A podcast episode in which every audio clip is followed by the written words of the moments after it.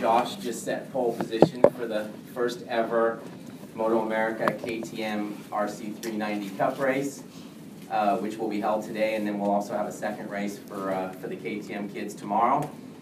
Josh is 16 years old from Northern California, and uh, yeah, your, your pole came in, in, in pretty bad conditions, but you were also the third fastest yesterday in the dry, so you've got to feel pretty comfortable going into today's race.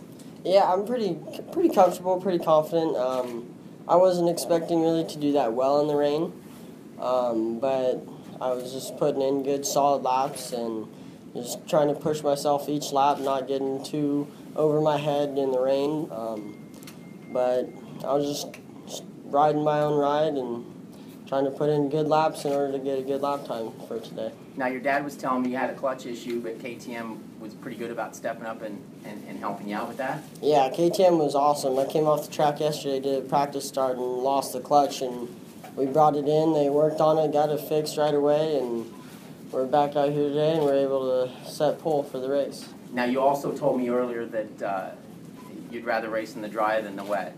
Yeah, racing in the dry is a lot easier. It's not as challenging, uh, a lot safer. Um, but racing in the wet's always fun. It's always interesting.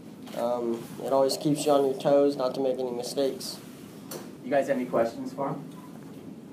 Um, how does it feel to have the first pole in the championship? It it's uh, it's a dream come true to be able to ride in Moto America and get to the next step in my career. Um, to get the first pole of a brand new series is it's uh, it's an incredible feeling for sure. What's what do you feel is your greatest accomplishment in racing to this point so far? Um, Road racing or supermoto? I think probably being able to just come out here and race with all the fastest kids of the U.S. this year, um, and then just getting back onto a road race bike after losing one of my best friends a couple years ago. So have you won any titles, road racing or supermoto? Um, yeah, I've won a couple supermoto championships over the years and a couple mini road racing championships.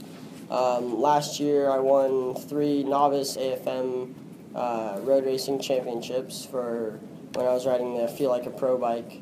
Um, but this year, I'm on a KTM, hoping to do well. In supermoto championships, was that AMA district level or was it national? Um, it was with uh, Supermoto USA, just local California races. What got you into racing? Are you part of a family of racers, or is this something choice of yours? Um, my dad used to race when he was a little bit younger, and um, and he got me a bike, and I started riding, and I just fell in love with it, and been doing it ever since, and loving every day of riding. You also uh, have a unique kind of, I guess, an impairment in some ways, but uh, cystic fibrosis. Uh, how do you deal with that? Um, it it doesn't affect me too much. I just got to make sure to stay on top of my meds and get all that done, so that way I'm healthy enough to go race every weekend that I can. Um, it it does set me back a little bit with stamina, but um, I've been training a lot on road bikes and.